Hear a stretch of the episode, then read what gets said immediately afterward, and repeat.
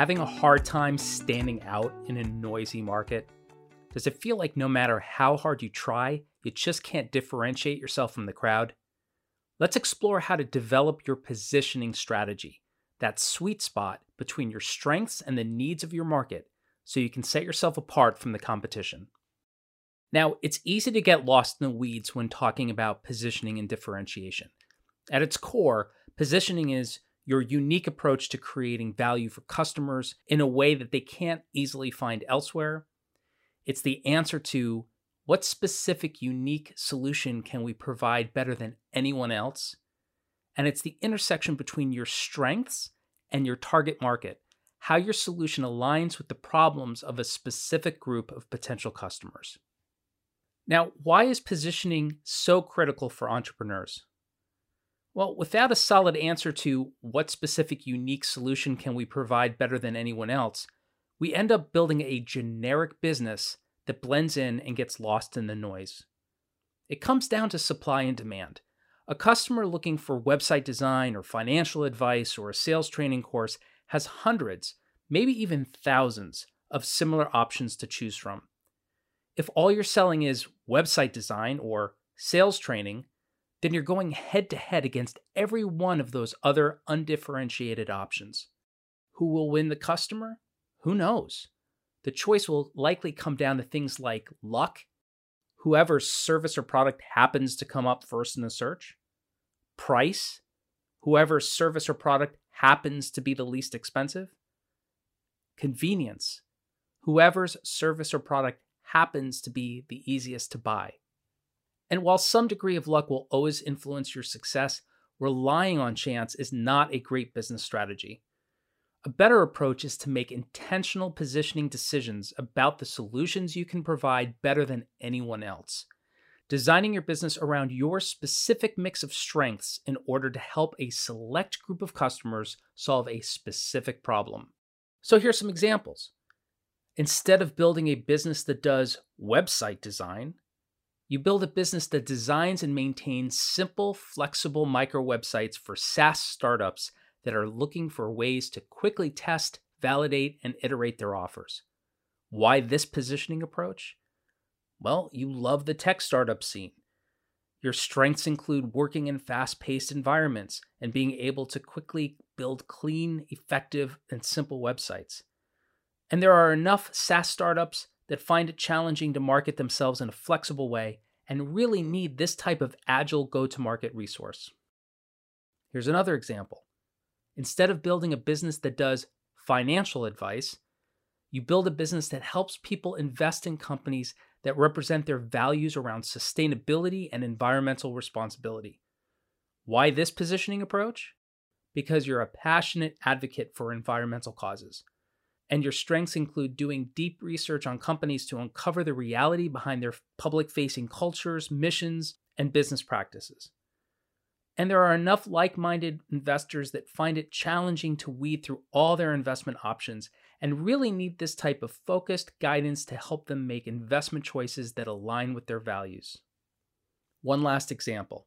Instead of building a business that does sales training courses, you build a business that helps small sales teams troubleshoot their sales process, diagnose what's working and not working, and quickly boost revenue by doubling down on their most effective tactics. Why this positioning approach? Well, you love discovering and sharing cutting edge sales methodologies, and your strengths include digging into the granular details of a sales process, discovering bottlenecks, and figuring out ways to overcome them. And there are enough sales teams that are struggling to make their numbers, but don't necessarily want to learn a canned sales approach or start from scratch. So, what blocks us from developing a strong positioning strategy? Well, one is trying to be everything to everybody. We can't do it all. We simply can't. We can't be the best fit for every type of customer. We can't provide every service or product that people might want.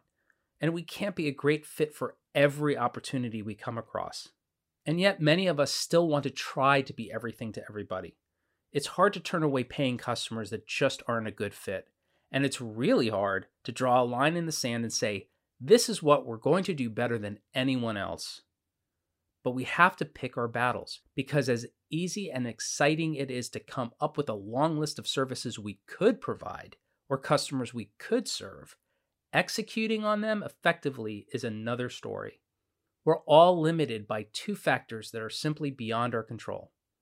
Number one, the broader our offering and market, the harder it is to create targeted, effective marketing and sales messaging. We end up trying to sell a generic service with a generic offer to generic customers who, by the way, don't exist. Two, we have a limited amount of time, energy, and money. Even huge enterprise organizations have to pick their battles wisely. The more we try to accomplish at once, the harder it is to create something extraordinary. Another thing that blocks us is that we ignore the market. Sometimes we don't want to narrow down our positioning because we're too focused on ourselves and not thinking much about how customers perceive us. After all, we know that we're an awesome coder, copywriter, or trainer. We're so close to what we do, we take for granted that our awesomeness is just as obvious to everyone else. We make our entire sales and marketing approach about our own amazing product or service rather than our potential customers' needs and perspectives. The truth is, nobody cares about your business. Not really. What customers do care about is their own problems, their own wants, their own needs. And they're only going to care about what you do when they see exactly how it relates to themselves. In other words, they'll care about your business once you've positioned your strengths in a way that's aligned with what they really want and need.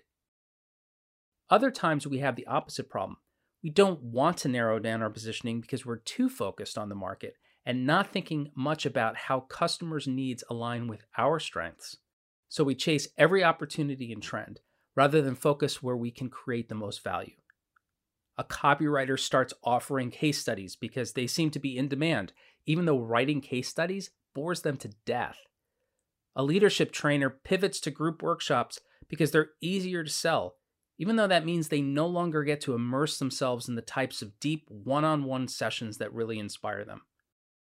A coder jumps on the latest corporate productivity trend, creating a profitable but pretty intrusive employee behavior tracking app that goes against everything they value and believe in.